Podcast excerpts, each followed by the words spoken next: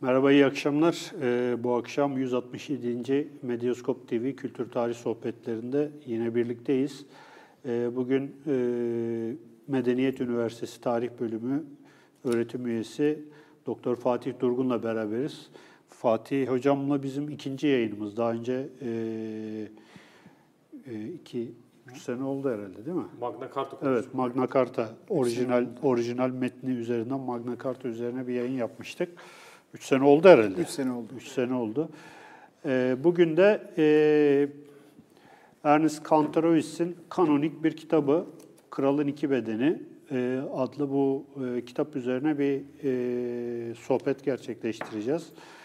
E, oldukça zor bir metin her şeyden önce. Hem e, o ortaçağ siyasetini, teolojiyi bilmek gerekiyor ve tabii İngiltere tarihini bilmek gerekiyor. Bu konuda işte konuşulabilecek en e, iyi konuklardan birisini e, çağırmış olduk. Hocam çok teşekkür ediyoruz geldiğiniz teşekkür için. ederim. Size bu yayının ulaşmasında bize destek olan e, Kur'anik kitabı da başlamadan bir e, teşekkür etmek istiyoruz.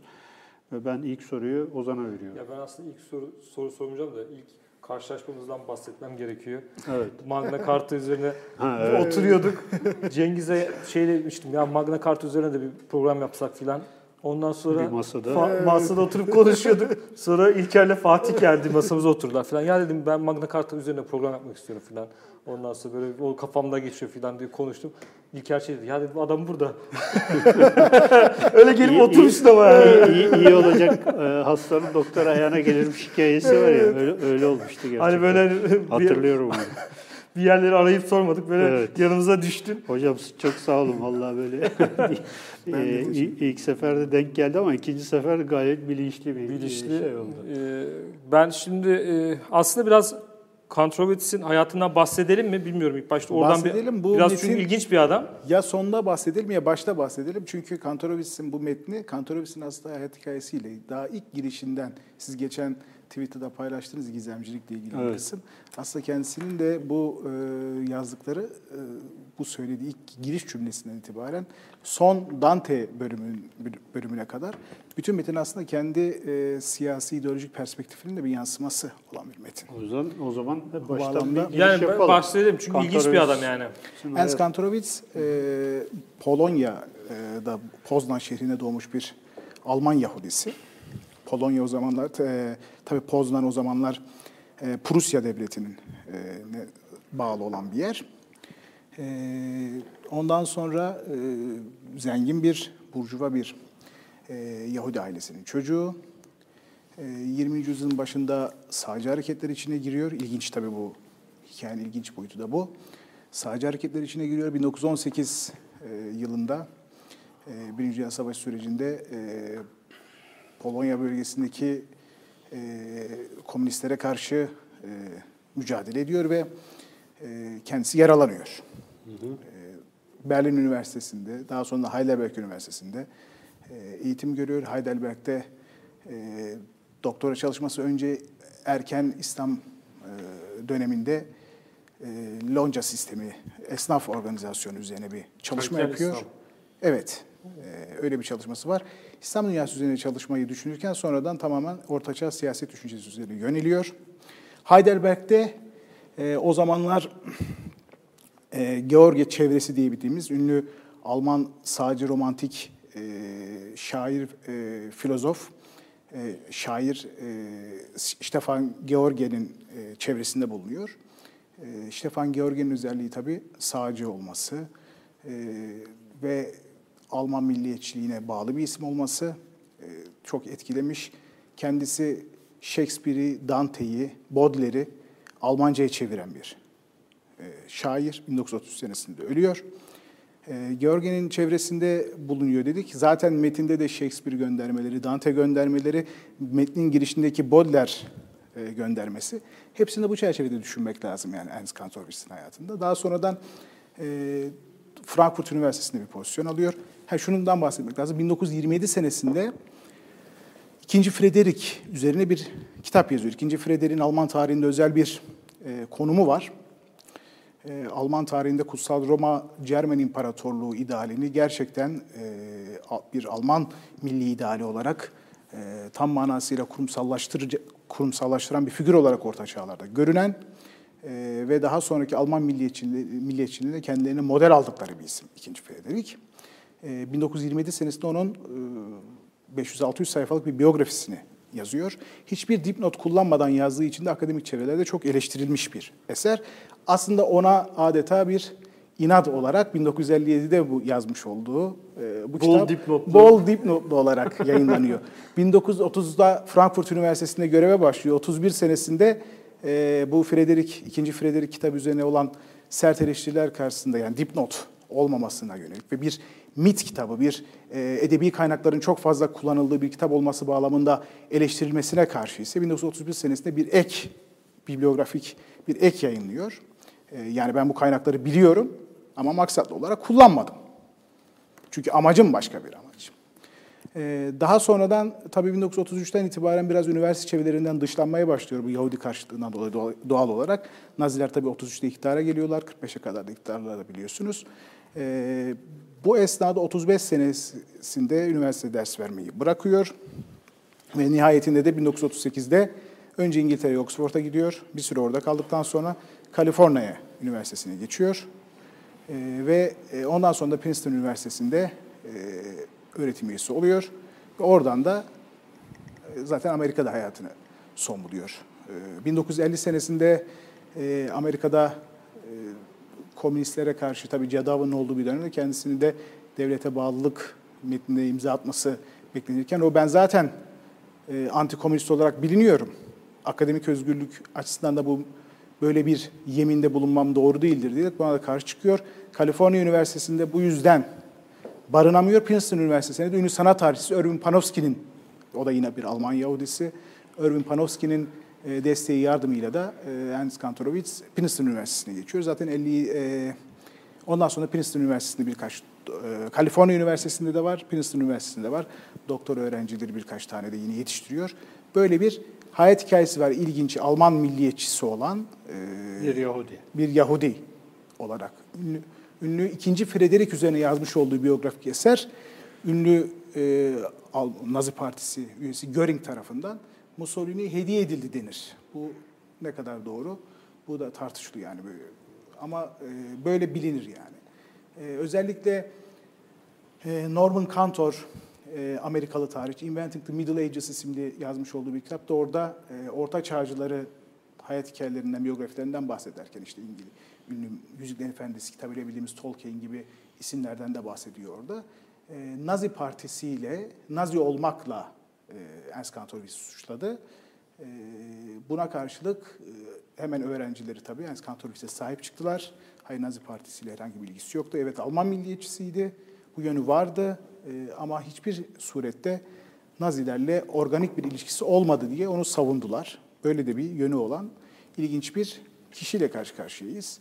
E, bu metin de aslında dediğim gibi onun o entelektüel geçmişinden beslenen, onu yansıtan bir metin olarak görülüyor. Öyle diyebilirim. Evet, metne girelim. Metne evet girelim. Yani burada tabii ilk başta şundan girmek gerekiyor herhalde. Burada A yani zaten başlığında şöyle bir başlığında okumak lazım. Kralın iki bedeni Ortaçağ siyaset teorisi çalışması. Zaten doğrudan bu Carl Schmitt'in Evet. e, ne diyelim si- siyasal ilahiyat e, metni gibi e, bir hem e, siyaset bir yandan da e, teolojinin buluştuğu bir me- metin, bir çap- çapraz metin. Tabii e, Orta Çağ üzerine bir çalışma. Burada e, veriler şeye e, erke, Hristiyanlık düşüncesine ya da Hristiyanlık düşüncesindeki Hazreti İsa e, algısına e, yönelik bir metinle karşılaşıyoruz galiba. Hocam onu düğmenin üstüne şey yapalım. Ha, oraya. Düşüyor bazen. evet. Evet. Burada çünkü kralın iki bedeni derken sanki şeye bir e, gö- gönderme varmış gibi geliyor. E, Hazreti İsa'nın işte bu Aryusçuluk, e, Evet. ha- Hazreti İsa'nın bedeni tanrısal mıdır, işte şey midir, e, insan ne, ne diyelim, e, beşeri midir? Beşeri midir soru? Yoksa ikisinin beraber karışımı mıdır? Hani böyle bir büyük bir şey tartışması var ya 4. 3. 4. yüzyıldaki Evet, 4. Arius'u- yüzyılda Ariusluk tartışması, monofizik tartışması. monofizik tartışması. Sanki oradan besleniyormuş gibi bir şey var. Evet, zaten yani ancak kralın iki bedeni böyle bir e, teolojik formülasyonla mümkün olabilirdi. E, metinde de zaten bahsediyor. E, atsız Normandiyalı'ya referans veriyor. Tam da e, atama savaşları, atama mücadelesi döneminde ünlü e, Papa 7. Gregorius'la ünlü Alman Kralı 4. Heinrich arasındaki atama mücadelesi esnasında anonim bir yazar olan Atsız Normandiyalı'nın yazmış olduğu bir metne dayanarak e, bu teolojik olarak nasıl kralın iki bedeni kavramsallaştırmasının geliştiğinden Ernst Kantorowicz bahsediyor. Evet ve e, Latince bir kavram olarak da gemina persona kavramıyla yani ikiz kişilik Evet. kavramıyla karşı karşıyayız. Bu bir taraftan ne ifade ediyor? İnsani bir beden vardır. İnsani bir bedenin yanında bir de tanrısal bir ruh, bir varlık söz konusudur. Kral da bu ikili teolojik yönü ne yapar? Ee, ortaya koyar. Hem bir taraftan ölümlü bir bedene sahiptir hem de ölümsüz olan, sürekli olan, kendisi ölümlü bedeni göçtükten sonra e, ruhen transfer edilebilecek bir e, süreklilik olgusuna sahiptir. Böyle bir ikiz kişilikle karşı karşıyayız. Bu dediğiniz gibi ağrıçuluk monofiziklikten beri süre gelen İsa'nın bedeniyle ilgili, e, İsa'nın e, ontolojik konumuyla ilgili olan tartışmanın da ne yapılması? Politikalarına aktarılması. Zaten siyasal teoloji dediğimiz şey de bu. Teolojik kavramların siyaset alanında kullanılması bağlamında kullanılan bir konsept. Şimdi burada e, hani bu konuda sormak istediğiniz bir şey varsa bilmiyorum. Devam- Devam edeyim. Buyurun, devam edin. devam edeyim bunun üzerinden? Şimdi burada tabii bu temelde ne yapıyor? Ee, kralın iki bedenini nasıl siyasetin e, tam da orta çağda temeline oturduğu ve da- daha sonra da nasıl bir dönüşüm geçirdiği kendi içinde bundan bahsediyor bize Ernst Controversies. Ee, kral, mülk tasnifleri diyebildiğimiz bizim İslam siyaset düşüncesinde e, sürekli olarak vurgulanan mülk tasnifleri gibi bir tasnif edilmetinde karşı karşıya kalıyoruz. E, Mesih merkezli, Mesih e, merkezli bir krallık anlayışı ama onun öncesinde teoloji merkezli bir krallık anlayışı. Yani önce teoloji merkezliden bir Mesih merkezli krallık anlayışına geçiş dönüşümden bahsedebiliyoruz. Teoloji merkezli krallık anlayışında bu 5. yüzyılda, 6. yüzyılda yani Karolenjlerin e, hatta e, şöyle diye nitelendirebiliriz. Karolenjlerin sonuna kadar hatta Atsız, Atsız Normandiyalı'nın atama mücadelesinde yazdığı 11. yüzyıla kadar genel geçer görüş. Kral aynı zamanda Hristiyan bir kral niteliğine sahiptir. Hristiyan bir kral niteliğine sahip olduğu için de e, Papa ile birlikte, dini ruhani otorite ile birlikte 4.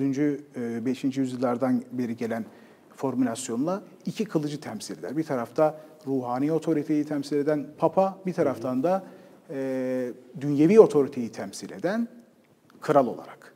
Bu yüzden tanımlarda, teolojik e, merkezi tanımlarda e, kilisenin bir üyesi, bir rahibi şeklinde kralın tanımlandığı, minister kavramını işte bu kilisenin bir üyesi olması, kilisenin rahibi olması ifadesi zaten buradan kaynaklanıyor.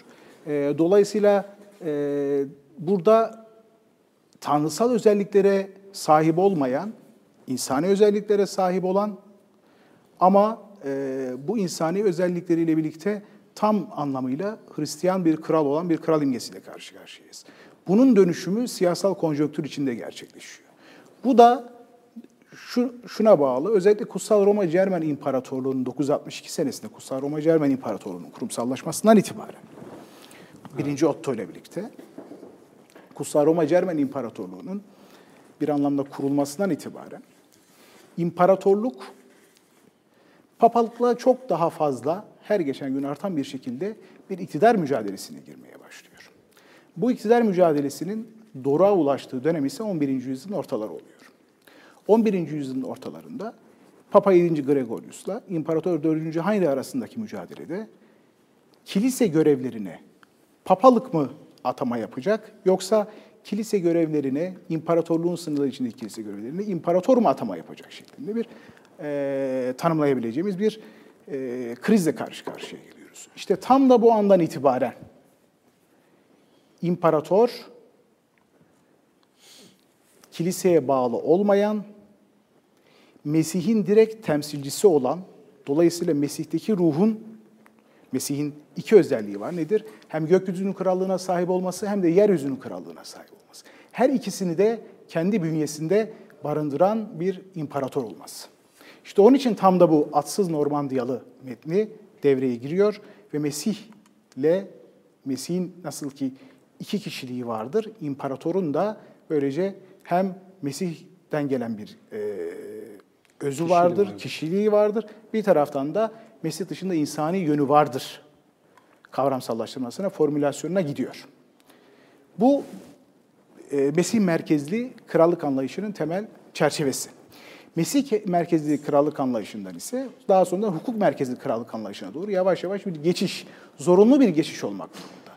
Çünkü e, 12. yüzyıldan itibaren devreye başka bir şey giriyor. O da Roma hukuku. Roma hukuku üzerine yapılan çalışmalar e, ardından da e, felsefi alanda Aristoteles'in 13. yüzyılda metinlerinin batıya girişi, imparatorluk kavramını, imparatorluğun daha altındaki bir kavram olarak krallık kavramını hukuk merkezli olarak tanımlamayı zorunlu hale getiriyor. Burada başka bir mevzu daha ortaya çıkıyor, bir kavram ortaya çıkıyor. O da lex animata. Yaşayan hukuk, yaşayan yasa olarak imparator ya da kral. Evet. 6. yüzyılda Justinianus'a, Justinianus'un e, hukuk derlemelerine giden bir yönü var.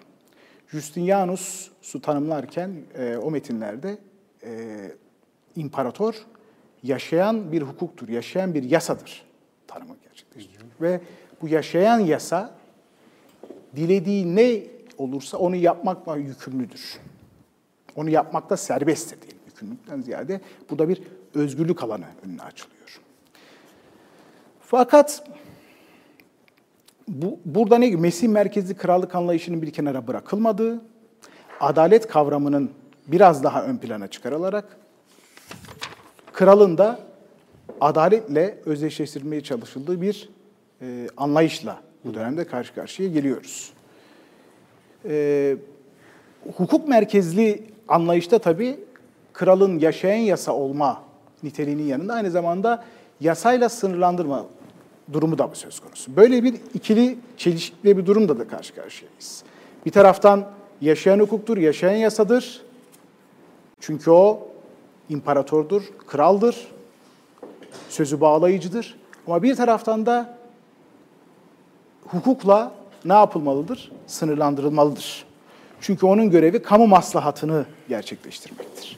Kamu maslahatını sağlamakla yükümlü olan kral ne yapılacak? Yasayla sınırlandırılmak durumunda kalacak. Bu özellikle İngiliz siyaset düşüncesinde 13. yüzyıldan itibaren sürekli olarak vurgulanan bir görüş olarak karşımıza çıkıyor. Bununla ilgili bir şey söylemek istiyorum yine. Kutsal Roma Cermen İmparatoru olan Frederick Barbarossa, iki tane ünlü Roma hukukçusu olan dönemin, Martinus ve Bulgarus'a diyor ki, benim diyor imparatorluk hakkım sınırsız mıdır? Bunlardan biri diyor ki Martinus, evet sınırsızdır. Diğeri ise Bulgarus diyor ki, hayır sınırsız değildir. Çünkü özel mülkiyet diye bir şey var.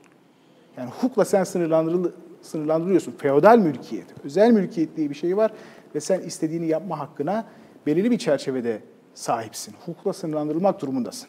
Hukuk merkezli krallıkta ise bu durumla karşı karşıyayız. Üçüncü aşamada ise devlet merkezli krallık dediğimiz alana doğru geçiyoruz. Devlet merkezli krallık, bunlarda şunu vurgulamam gerekiyor. Mesih merkezli anlayış, teoloji merkezli anlayış, bunlar bir tarafa bırakılmış değil. Sadece bunların e, vurgulanması işte daha azalıyor ya da daha artıyor. Evet. Hukuk merkezi de daha e, bu adalet vurgusu daha fazla ortaya çıkarken e, işte Mesih merkezde teolojik vurgu daha fazla oluyor. E, di- dediğim gibi daha sonraki aşamada ise devlet merkezli bir krallık anlayışıyla karşı karşıyayız. Devlet merkezli krallık anlayışı derken a- Kantor önemli bir noktaya temas ediyor.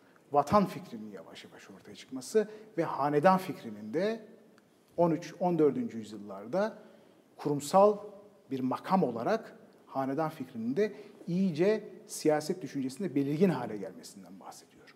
Burada devlet merkezli krallıkta yine bu kralın e, bu mutlak otoritesi kabul edilmekle birlikte yani Mesih'ten gelen otoritesi kabul edilmekle birlikte başka bir boyutla da karşı karşıyayız. Devletle, tebaayla kralın, devlet, ana vatan tebaayla kralın özdeşleştirilmesi olgusuyla karşı karşıyayız. Bu aşamada devlet merkezli krallık aşamasıyla karşı karşıyayız. İşte devlet merkezli krallık aşaması esnasında ne tanımı da ortaya çıkıyor? Taç tanımı mesela, kraliyet tanımı. Bu tür tanımlarda gittikçe daha fazla vurgulanan tanımlar haline gelmeye başlıyor. Hanedan toprakla özdeşleştiriliyor ve beraberinde de artık hanedana vergi vermek, tebaanın hanedana vergi vermesi aslında neye de vergi vermek anlamına geliyor? Devlete vergi vermek. Devlet için ölmek, daha önceden bir lord için, bir e, feodal bey için ölmek olgusundan devlet devlet için ölmek, devlet için ölmek de hanedan için ölmek şeklinde bir özdeşleştirmeye doğru dönüşüyor. Evet. Yavaş yavaş aslında teolojik kavramsallaştırmalardan seküler kavramsallaştırmalara doğru giden bir süreçle karşı karşıyayız. Ee, ve bunun da nihai olarak e, zirve yaptığı nokta ise 15 ve 16. yüzyıllarda oluyor. Yani Evet. özellikle İngiltere ve Fransa bağlamında tabii Ernst Kantorbius'un özellikle vurguladığı o İngiltere ve Fransa bağlamında değerlendi. 15 ve 16. yüzyıllarda ise bu seküler merkez devlet kral devlet e, devlet seküler e, çerçevedeki devlet merkezli krallık anlayışı 15 ve 16. yüzyıllarda kendisini iyice belirgin hale getirmeye başlıyor. Buradan e, ben şeye devam edeceğim ama yani daha orta çağ değil de biraz daha bu döneme getirdiniz, 15-16. yüzyıla getirdiniz. Aslında oradan e, biraz daha ileri süreceğim şeyi, peyi. E, bu kralın iki bedeninin kuramıyla, yani İngiliz İngiltere üzerine konuşacaksak, çünkü kitapta İngiltere e, üzerinden tartışılıyor bu kralın iki bedeni e, kavramı. E, İngiliz devrimiyle ee, yani İngiliz devrimi işte kansız devrim diye bildiğimiz 48-88 İngiliz devrimi gayet kanlı bir devrim. ama kansız diyorlar yani. şey gibi kralın kafası alınmadığı içindir belki de. Kralın kafasını da alıyorlar 1600 1688'de tabii şey. Kansız devrim dedikleri şey 1688'deki süreç. Evet. 1649'da kralın kafasını e, Charles'ın kafasını alıyorlar yani birinci Charles. Bu süreci şey olarak değerlendirirsek yani e, parlamento ve kral fikrinin ayrılması olarak değerlendirirsek yani bu e, İngiliz devriminin e, kralın iki bedeni fikriyle doğrudan bir ilişkisi var mı? Sonuçları itibariyle de. Evet, şöyle kralın iki bedeni, evet güzel bir soru. Biraz da tabii kompleks de bir mesele. Aslında kralın bedeni mevzusundan önce e, İngiltere'nin e, özgün bir yapısından bahsedebiliriz. İngiltere'de sürekli olarak hukukla sınırlandırılmış bir kral anlayışıyla hukukla sınırlandırılmamış olan bir krallık anlayışının çatışması mevcut. Bu çatışma en nihayetinde 16. 17. yüzyıllarda bu sürekli olarak devam eden bir süreçti. Demin söyledim ya hukuk merkezli krallık anlayışı. Bu kıta Avrupası kaynaklı bir krallık anlayışıydı. Yani İngil aslında İngiltere merkezli bir şey değil hukuk merkezli krallık anlayışı. Yani olayı başa götürmek lazım. Ee, imparatoru lex animata dediğimiz şey, e, işte imparator yaşayan yasadır görüşü İngiltere'de biraz geç kabul edilen veyahut da kabul görmek e, kabul e, edilmek istenmeyen bir bakış açısıydı. Nihayetinde bu lex animata prensibine dayalı krallık anlayışını dayatmak isteyen 2. Richard gibi, 5. Henry gibi, daha sonra da 6. Henry'de de kısmen bu var. Krallarla sürekli olarak onu hukukla sınırlandırmak isteyen aristokrasi arasında çatışma mevcut olmuştu. Aynı problem 16 ve 17. yüzyıllarda da kendini gösterdi ve 1. Charles'ta da bu meydana geldi. E şimdi kralı idam etme durumu söz konusu ama krallık müessesesi, monarşi müessesesi kabul edilmesi gereken değil mi, yönetim biçimi olarak bir müessese. Onun sürekliliği nasıl sağlanacak? Kralı iki beden olarak ayırarak. Kral ölebilir ama kraliyet nedir? Sürekliliktir. Kral neyin de bir parçasıdır? Parlamentonun bir parçasıdır. Evet. Parlamentoda kraliyet devam eder. parlamentoyu kraliyetle de özdeşleştiren, tebayla da özdeşleştiren, böylece bir sürekli olgusunu oluşturmaya çalışan bir anlayışla karşı karşıyayız. Bu daha sonra 1688'den sonra da bu şekilde devam ettirildi. Yani 1688 sonrasındaki hikayede aslında şöyle de bir şey söyleyebiliriz. 1688'den sonra kralın daha fazla hep derler ki anayasayla sınırlandırıldı, parlamentoyla kral sınırlandırıldı ama hayır, kralın daha fazla monarşik hakları ve yükümlülükleri 18. yüzyılda öne çıkarıldı. Çünkü her zaman canlı bir isyan e, durumu söz konusuydu muhalif e, kanat tarafından özellikle Katolik e, ve e, eski kralcı yapı 18. yüzyılda da devam ediyordu. O gelenek e, sürekli olarak krallığı daha fazla kralın e, otoritesinin vurgulanmasına neden oldu, onun dayatılmasına neden oldu diyebiliriz. İngiltere'nin tabii ki kendi özgün koşulları bu kralın iki bedeni hakkındaki tartışmayı da ne yaptı? E, İngiltere'de somut bir mer, e, merkeze oturtturdu. İngiltere'de aynı zamanda 1399 senesinde bir kral devrildi. 1461 senesinde ve nihayetinde 1471 senesinde başka bir kral devrildi. Yani 100 sene içinde iki tane kralın devrildiği, üç tane hanedanın 100 sene içinde peş peşe hanedan olduğu, bu iç savaştan dolayı hanedan olduğu bir yapıyla karşı karşıyayız. Doğal olarak kralın siyaseti konumunun ne olacağı konusu da İngiltere'de canlı bir tartışma konusu haline dönüştü. İngiltere ile bağlantılı olarak da Fransa'da da aynı şey söz konusu bence. Çünkü Fransa'da sürekli olarak İngiltere ile mücadele esnasında kendi kraliyetini meşru, meşrulaştırma durumundaydı. 1422 senesinde Fransa kralı, Fransız kralı 6. Charles öldüğü zaman e, kendi damadı 5. Henry ile İngiliz kral anlaşma yapmak durumunda kaldı. Ben öldükten sonra e, sen Fransa tahtına da sahip olacaksın. Evet. Yani ondan sonra 5. Henry ile 6. Charles e, kısa bir aralıkla e, öldüler. Ve ondan sonra İngiliz e, kralı 5. Henry'nin oğlu 6. Henry tahta Fransa ve İngiltere kralı olarak çıktı. 6. Charles'ın oğlu 7. Charles bunu dinlemedi. E, işte tam da bu noktada devlet merkezli krallık anlayışının her iki ülkede de aslında bu dediğimiz şey kralın iki bedeni dediğimiz kavramsallaştırma işte bu devlet merkezli krallık anlayışının. Teba, kralın özdeş olduğu bir krallık anlayışının 15 ve 16. yüzyıllarda Fransa ve İngiltere'de özgün koşullarda yerleşmesine neden oldu. Almanya tarafı ise bambaşka bir hikayeye sahip. Çünkü Almanya'da seçilme seçim usulüyle gelen bir imparatorluk, elektörlük sistemiyle gelen bir imparatorluk ve çok daha parçalı bir yapıya nüfuz etmek zorunda olan bir emperyal yapı söz konusuydu.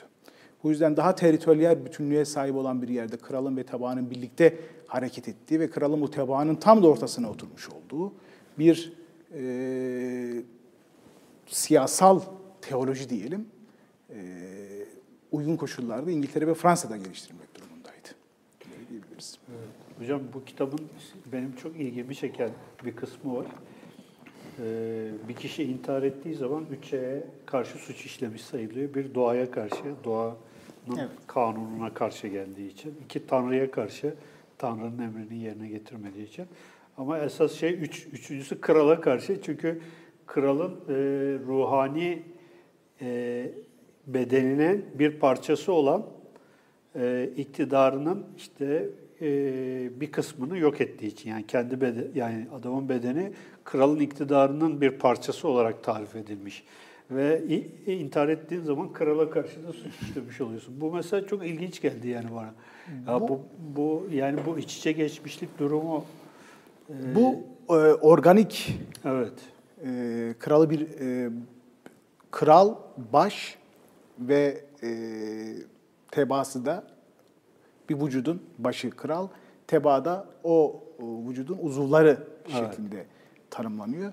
Doğal olarak da e, teba hem krala karşı bir suç işlemiş oluyor. Çünkü kral aynı zamanda Mesiyanek de bir özelliğe sahip. Mesih merkezli krallık anlayışından gelen bir özelliğe de sahip. Hem ona karşı bir suçta, suç işlemiş oluyor hem de bedenin birliğini bozduğu için e, o bedene karşı da bir suç işlemiş kabul ediliyor. İki, ikili yönü var. Evet. Bu Ortaçağ toplumunu anlarken ve Ortaçağ siyaset düşüncesini anlarken şunu her zaman aklımızda e, aklımızın bir köşesinde tutmamız lazım.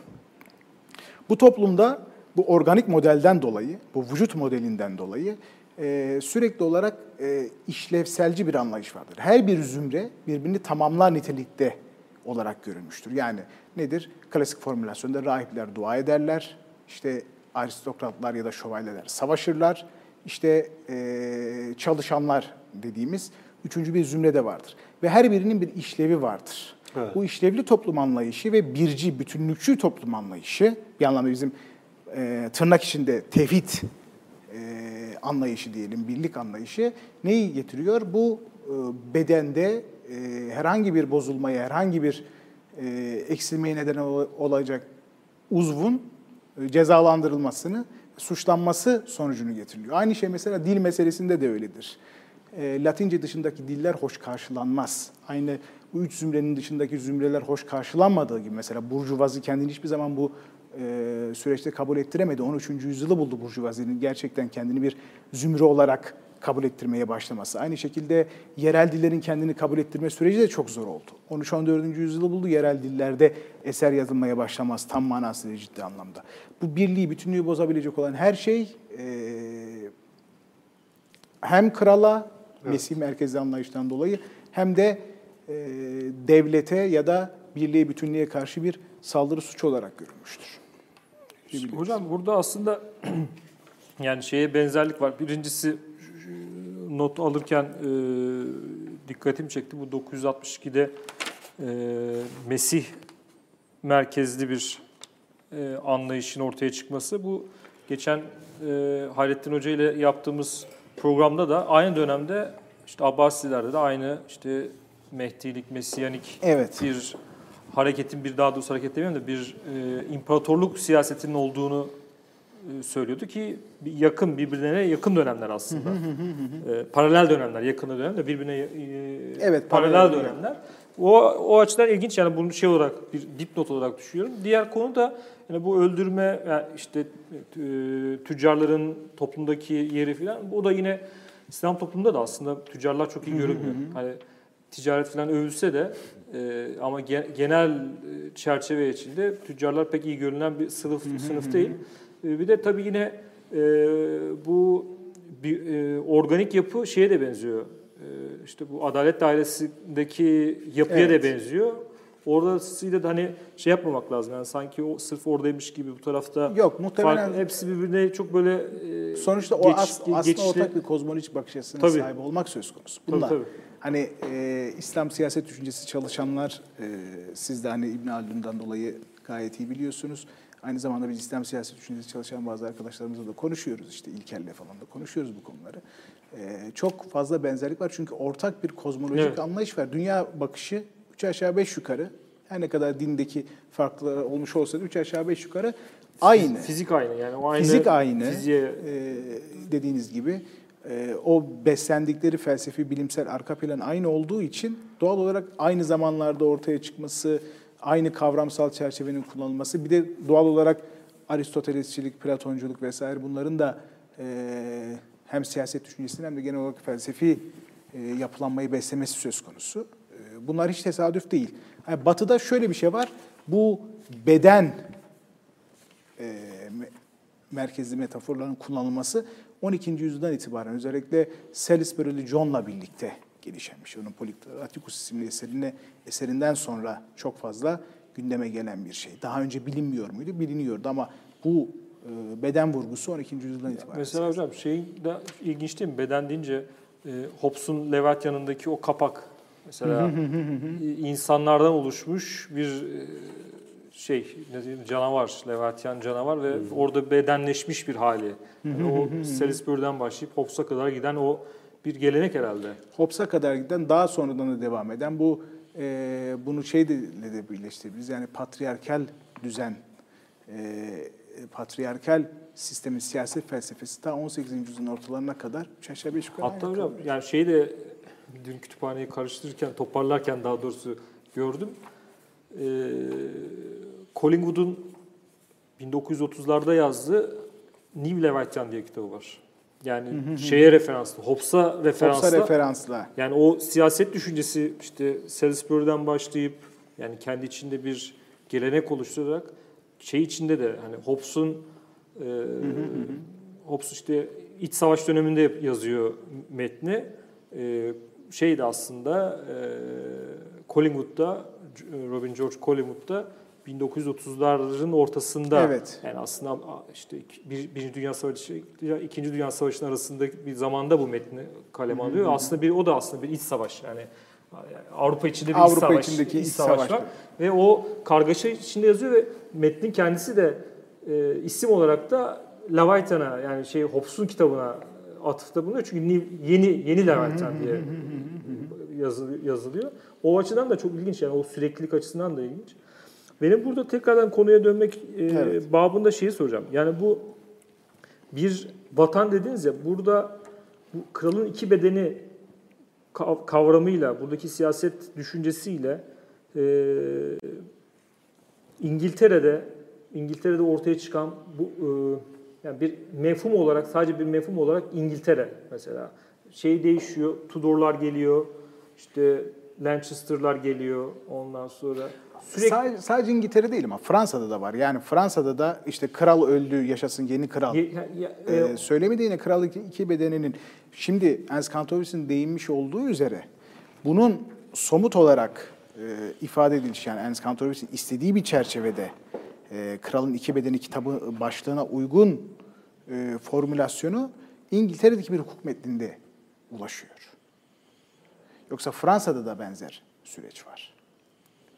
Yani kralın iki bedeni olduğu ve kraliyet makamının bir makam olarak kralın bedeni ortadan kalktıktan sonra sürekliliğinin olması gerektiğine ilişkin görüş hem Fransa'da hem de İngiltere'de olan bir görüş. Ama bu e, İngiltere, İngiliz kaynaklarında çok daha somut veri olarak karşısına çıktığı için kadro onu kullanıyor. tiyatro eserlerinde var. Burada yok şeyi soracağım ben aslında. Burada kavram olarak bir vatan kavramı. Mesela Tudor hanedanı geliyor, Lancaster geliyor ama şu- şuradan söylüyorum bunu. Yani Türkiye diye bir kavramın oluşmaması mesela Osmanlı'da bir Os, yani Osmanlı diye bir devlet var çünkü Osmanlı hanedanına atıfla. İşte Safaviler var, Safavilere atıfla var. Ama burada İngiltere var bir tüzel bir kişilik olarak, tüzel bir varlık olarak, bir mefhum olarak İngiltere var. Ya bu Fransa'da da söyleyebiliriz. Ama bunu yöneten hanedan farklı olabiliyor. Tudorlar geliyor, işte Lancaster ondan sonra. iç savaşta birbirleriyle mücadele ediyorlar işte Güller Savaşı'nda, Güller Savaşı'nda değil mi? Orada Evet. olmasın. Mücadele ediyorlar ki işte iktidarı ele geçiriyor. Ama iktidarı ele geçiren e, şeyi devirmiyor. Devleti Lancaster e, Lancasteria ya da Tudoria diye değiştirmiyor. Tam tersine o İngiltere mevhumuna, İngiltere e, devletine e, devletini idare etmeye başlıyor. Yani bu bunu biraz daha açabilir miyiz? Yani bu fikir Burada şu var, birincisi e, bu teritoryal bütünlüklerini bunlar sağlıyorlar. Özellikle İngiltere dediğimiz ülke artık 11. yüzyıldan itibaren bir bölgesel bütünlüğünü sağlamayı başaran ülkeye dönüşüyor. Yani İngiliz krallığı 11. yüzyılda şekilleniyor. Dolayısıyla ondan sonra hanedanlar değişse bile o İngiliz krallığı bir vatan toprağı olarak kabul ediliyor. Fransa'da biraz daha geç tarihli bu süreç gerçekleşiyor. Ee, 13. yüzyılın ortalarını hemen hemen buluyor.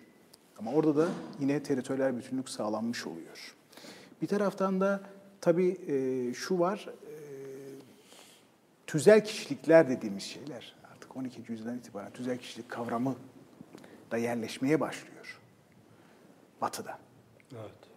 Bunun da ben e, önemli olduğunu düşünüyorum. Yani hukuki bir kavrama dönüşmeye başlıyor. Hem e, hanedan hem de vatan kavramları hukuki bir kavrama dönüşüyor. Çünkü tüzel kişilik kavramı değişiyor. Evet. Ve bu tüzel kişiliklerin ortasında kral ne yapan? Yönlendirici olan, e, tek kişi olan bir tüzel kişilik konumuyla da yönlendirici olan bir niteliğe sahip oluyor. Kitabın içinde e, Shakespeare'den ve Dante'den bölümler var. Kantorovich bunun kendi teorisini kurarken biraz bu edebi metinlere şey yapmış. E, İkinci Richard'a Shakespeare'den Evet. gönderme yapıyor. İkinci Richard Evet. Biraz 1390 onlardan bahsedelim tamam. isterseniz. 1399 senesinde ikinci Richard e, tahttan indiriliyor. Kuzeni olan Lancaster e, Evet. hanedanında kuracak olan 4. Henry tarafından e, tahttan indiriliyor. E, ve ondan sonra da e, yani öldüğü söyleniyor ama öldürüldü muhtemelen. Bu açıdan ikinci Richard e, önemli bir e, tam Kandorovic'in istediği, istemiş olduğu siyaset düşüncesi e, kitabı kitabı için gayet iyi bir malzeme.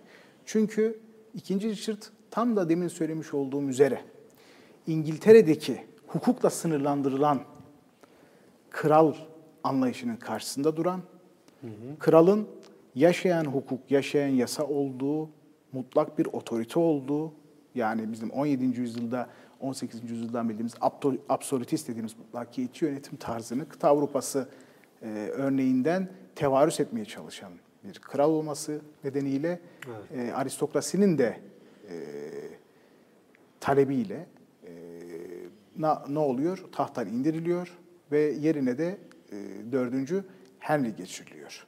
Zaten ikinci Richard oyunda Shakespeare'in e, o şey, e, Richard'ın hem e, ölümlü bedene hem de ölümsüz kral be, bedeni e, ne yönelik tasvirlerinden, ifadelerinden de bahsediliyor. Bu açıdan ikinci Richard e, dediğim gibi Kantorovic'in teorisi açısından önemli bir case study dediğimiz alan çalışmasını teşkil ediyor.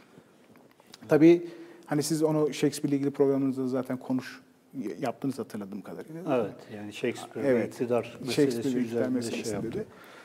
Emine'ye Tam buradan da selam söylüyorum. evet, tam da hanedanın geleceğinin ne olacağı ne olacağı sorunun olduğu bir döneme denk geliyor. Evet. Çünkü Elizabeth'in varisi yok. Daha sonradan zaten Tudor hanedanı Stuart hanedanına doğru bir değişim geçiriyor. Tam da o döneme geliyor. Shakespeare yani bu konularda Kantorovic'in e, istediği malzemeyi sunan bir Evet. yazar diyelim. Ama demek ki orada da böyle bir güncel bir tartışma var ki e, bir oyun yazarı olarak da bunlardan besleniyor yani. Tabii şimdi e, Yani öyle bir durum var yani evet aslında. yani Elizabeth şey olacak. E, Elizabeth öldükten sonra tahta kim geçecek? E, uzaktan kuzeni olan 1. James 1600 senesinde tahta geçiriyorlar. E, tam da işte Shakespeare'in e, eserini eserlerini Evet. kaleme aldığı döneme denk geliyor. Yok şey olarak da hocam iki, iki beden mev, mefhumu da yani şeylerde e, Kantrovitis oradan bölümler alarak ya işte bakın burada buna işaret ediyor. E, iki beden e, kavramına işaret ediyor diyor Shakespeare. Yani orada böyle bir güncel şey bir tartışma da var herhalde. E, entelektüel bir tartışma da var. Dönüyor Tabii. şey olarak yani sözel olarak ya Tabii bu Francis, kahvelerde- Francis Bacon'da da var. Ee, Shakespeare'de olduğu gibi Francis Bacon'da da karşımıza çıkan bir e, meseledir. E, dönemin işte hukuk metinlerine zaten gönderme yapıyor. Ernst Kant ve Plowden e, raporlarına e, daha erken tarihli tabii onlar. E, canlı bir tartışma söz konusu. Hocam. Bir de tabii, e, tabii buradan şeyde ön da yaparak Dante'nin ilahi şey Dante'nin monarşisi üzerine de konuşacağız. Bir ayrı yani müstakil program yapacağız ama burada Dante'ye de şey yapıyor. E, Evet. Atıfta Şimdi bulunuyor. Ernst Kantorowiczi'nin kitabına yapılan en büyük eleştirilerden bir tanesi e, herhangi bir kronolojiye sahip olmaması, herhangi tasniflerini yaparken, bölümler ayırırken, de eserini e, belirli bir e, şeyde gitmemesi. E, Kronolojik hem kronolojik hem de sistematik gitmemesi. Zaten mesela Mesih merkezli krallık anlayışı diyor, ondan sonra hukuk merkezi diyor ama öncesinde konuya direkt 17. yüzyıldan itibaren giriyor. Evet. 16 17 pardon 16 Shakespeare'le 17'den başlıyor itibaren. doğrudan. Evet, aynen öyle. 16 17'den itibaren giriyor. Sonra birden en sonunda da Dante ile e, şeyi bağlıyor. E, eseri bağlıyor. Dante'nin monarşisine ve Dante'ye özel bir yer ayırıyor. Çünkü Dante'nin ruhani ve e, dünyevi otoriteyi tam manasıyla birbirinden ayırabildiğini söylüyor. Onun için yani Dante'nin daha büyük bir humanitas planı olduğundan, bir insanlık, bütün insanlığı yönetecek, bütün insanlığa hükmedecek olan evrensel bir imparator fikri olduğundan ki aslında Ernst Kantorovic'in ikinci Frederick de görmek istediği şey de buydu. Ben Ernst Kantorovic'in ideolojik yönlerinden, ideolojik bakış açısından e, o 1920'lerdeki 30'lardaki siyasi zihniyetinden e, ayrı düşünülebilecek bir metindir dediğim zaman bu çalışma onu demek istiyordum. Aslında 2. Frederick'in Kutsal Roma Cermen İmparatoru olarak bütün dünyadaki işte dünyanın harikası stupor, stupor e, mundi ifadesini kullanıyorlar. İkinci Frederick için kendisi de kullanıyor. Dünyanın harikası ifadesi. İyi dünyayı yönetecek evrensel bir imparator e, ve kend- herhangi bir ruhani, teolojik, mesyanik bir yönlendirmeden bağımsız olarak insan etkinliklerini ve erdemlerini mükemmelen geliştiren bir imparator Evet. olması itibariyle e, Dante'nin monarşisindeki imparator böyle bir imparator. Sadece Hristiyanların imparatoru değil, paganların ve Müslümanların da imparatoru olacak bir imparator. Bu işte gerçekten ileri bir aşamayı ve seküler bir imparatorluk ve devlet anlayışından iyidir. Temellerini atan bir görüştür ki bu tam da dediğim gibi Ernst Kantorowic'in bakış açısını temsil eder. Yani Ernst Kantorowicz sonuçta Alman Yahudisi, seküler bir Alman Yahudisi. Ee, ve bu dönüşüm ve Dante'de Dante'nin monarşisindeki onun okumasıyla tabii kendisinin okumasıyla e, olan e, siyasi bakış açısı e, Ernst Kantorowicz için e, diğerlerinden apayrı bir noktaya oturuyor ki Dante e, monarşisi ile ilgili satır satır öğrencileriyle seminer dersi yaptığı söyleniyor. Yani. Dipnotlarına kadar okuduğu, e, böyle satır satır Dante okuması yaptığı da belirtilir Kantorowicz. Bu kadar önem verdiği bir isim. Evet. Pinhan çevirdiği yakın Çevirdi. zamanda biz Evet. de yakın zamanda program yapacağız. Satır satır okumasak da konuşuruz üzerine. Buradan da haber, haberini edelim. Evet. E, metafor olarak da Zümrüt Anka'yı kullanması kitapta ilginç yani. Yani bu e, ruhani bedenin e, asla ölmeyeceğini. Ruhani beden Küle- ölme, ruhani beden imparatorlukta da ölmez. Evet. Mesela nedir? İstanbul e, Yeni Roma olan nitelendirilirken tam da bu işte ruhani beden aslında. Bunu şeye getirelim. İmparatorluğun da ölmeyeceği. Kral ölmediği gibi imparatorluk da ölmez. O ruhani beden, e, pardon o ruh, ruh e, devam eder. Nedir? E, meşhur formülasyon vardır. Roma e, nerede, e, pardon yanlış ifade ediyorum şu anda. E, Roma'yı kim alırsa imparator odur ya da e, yeni Roma'yı kim kurarsa imparator odur gibi ifadelerde kendini bulan şey Roma'nın bir şehir olarak niteliği değil, onun ruhu nereye transfer oluyor? Translatio imperii dediğimiz imparatorluğun transferi. Aynı bu şekilde süreklilik, Roma'da süreklilik vardır. Aynı zamanda kralın bedeninde de süreklilik vardır. Zümrüt Anka'da da ölür ama nedir? Yeniden dirilir. Evet. Kraliyet işte ölmez, kral ölmez. Kurumsal bir süreklilik vardır. Makamın kendi sürekliliği vardır. Kral öldü, yaşasın kral Yaşasın. Evet, kral öldü, yaşasın kral ifadesi. Evet. Ya tabii bu, bu şey metaforu da çok ilginç aslında. Ee, Zümrüdü Anka, Phoenix ee, şeyde de şimdi biz Hümayun falan diye söylüyoruz ama mesela Hümayun da bir kuş ve yani işte şey e, krallık için ya da sultanlık için kullanılan e, e, kavram ama Hümayun da bir kuş. Huma, huma kuşu. ve bu kuş işte işte devlet kuşunun başa konması ya bunlar da aslında böyle ilginç bir grift e, metaforlar aslında bunun, bunlar üzerine de sadece böyle bir çalışma hatta bizim için de belki bir program yapılabilir. Burada şey yapmak lazım. Bir Kan- dipnot vermek lazım. Şimdi Kantorowicz zaten bu kitabın özelliği o. Teoloji metinlerine gidiyor, kilise iddialarına gidiyor, seküler metinlere gidiyor, e, sanat eseri kullanıyor. Hepsini e, bir arada kullanarak metaforları gündeme getiriyor. Hepsini bir arada kullanarak bir eser kararı. İşte Shakespeare'den bahsediyor, Dante'den bahsediyor. Bu dönemin akademik ortamı pek bu işlere alışık değil herhalde değil mi? Yani Yani 19. yüzyılda 20. yüzyılın başlarında genelde e, akademik dünyada siyasi tarihçiliğin ağırlıklı olarak görüldüğü bir yapı söz konusu. Bunu, bunu aşmaya yönelik birkaç tane çalışma mevcut. Ortaçağ tarihçiliği açısından aslında. Kantorowicz yani bu bugün yaşasa hani e, belki çok daha popüler olurdu yani dönemine göre. Çünkü daha multidisipliner bir şey yapmış yani. Tabii multidisipliner bir şey yapıyor. Ee, bu özel tabii Almanlar bu konuda e, şeydirler yani Almanlar tutucu. Ee, yok Almanlar e, 20. yüzyılın başında e, bunu aşan çalışmalar yapmaya başlamışlardı Kantorovist'te. Dediğim gibi Kantorovist'in e, düşünsel e, arka planında o George çevresi dediğimiz Heidelberg'deki o edebi çevre var. Yani o multidisipliner bakış açısını onu yönelten bir çevre var Evet. felsefeyle uğraşan, edebiyatla uğraşan, sanatla uğraşan ve yanı başında da yine ünlü sanat tarihçisi Erwin Panofsky var Evet. Amerika'da. Hep bunlar onu besleyen yönelimler. Ve Almanların geleneksel eğitim sisteminin yani humani, humanitas eğitimi dediğimiz eğitimin e, de Almanya'da zaten 19. yüzyıldan beri e, yerleşik olduğu, e, ve e, kantor lisesinde o eğitimden geçtiği de bir realite.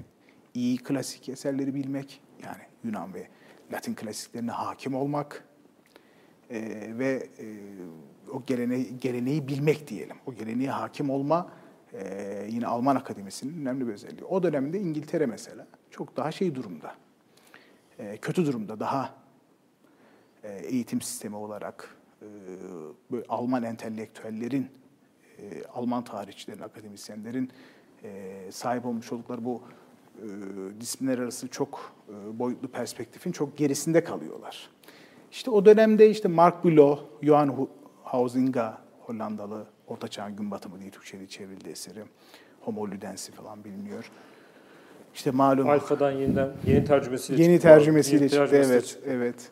Ee, dediğim gibi bunlar e, kıta Avrupa'sında çıkış yapan o dönemin ayrı bir noktada duran eserleri olarak görülüyor. Kantoris'in eseri de böyle. Ee, 1957 senesinde dediğimiz gibi e, eser yazıldı. Zaten ondan birkaç sene sonra da yanılmıyorsam vefat etti. Ama şunu vurgulamak gerekiyor. 1927'deki ikinci Frederick eseriyle 1957 senesinde yazmış olduğu eser arasında aslında temel düşünsel e, temel açısından bir süreklilik var. Dante örneğini onun için verdim. Yani ikinci Frederick'te iddia etti daha siyasi diyelim, daha propagandistik bir dille ifade etmiş olduğu e, yaklaşımı e, burada daha e, güçlü bir akademik dille e, ortaya koyuyor. Şunu demek istemiyorum, Alman sağcı iddialarına devam ediyordu. Ama sonuçta o altyapı, o background onda nedir? Her daim kendisini canlı olarak gösteriyor gibi görünüyor. Yavaş yavaş toparlayalım. Hocam çok teşekkür ediyoruz. Rica Güzel ediyorum. bir e, sohbet oldu. E, kitap e, Bilge Su yayınlarından çıkmış olan bu kitap e, üzerine güzel, keyifli bir sohbet yaptık. E, İngiliz tarihini deşmeye biz devam edeceğiz. E, ileriki yayınlarımızda da. E, bizi izlediğiniz için hepinize çok teşekkür ediyoruz. Önümüzdeki hafta 168. yayınımızda e, Halil İbrahim Düzenli ile Turgut Cansever e, kitabı üzerine bir e, yayınımız olacak. Bu yayının size ulaşmasında bize destek olan Kur'an kitaba da ayrıca e, teşekkür ediyoruz. Hocam size de tekrar teşekkür Ben teşekkür ediyoruz. ederim. Bizi bu saate kadar burada e, rejide destek olan yukarıdaki arkadaşlarımız Barış var. Barış Barış'a da ayrıca e, teşekkür ediyoruz. İyi akşamlar diliyoruz. İyi akşamlar.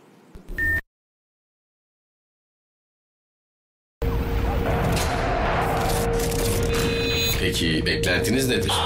Eşitlik. Eşitlik. Eşitlik. Eşitlik. Eşitlik. Eşitlik.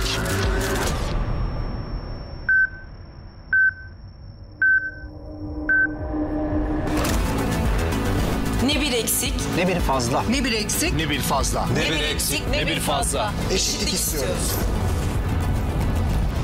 Nokta.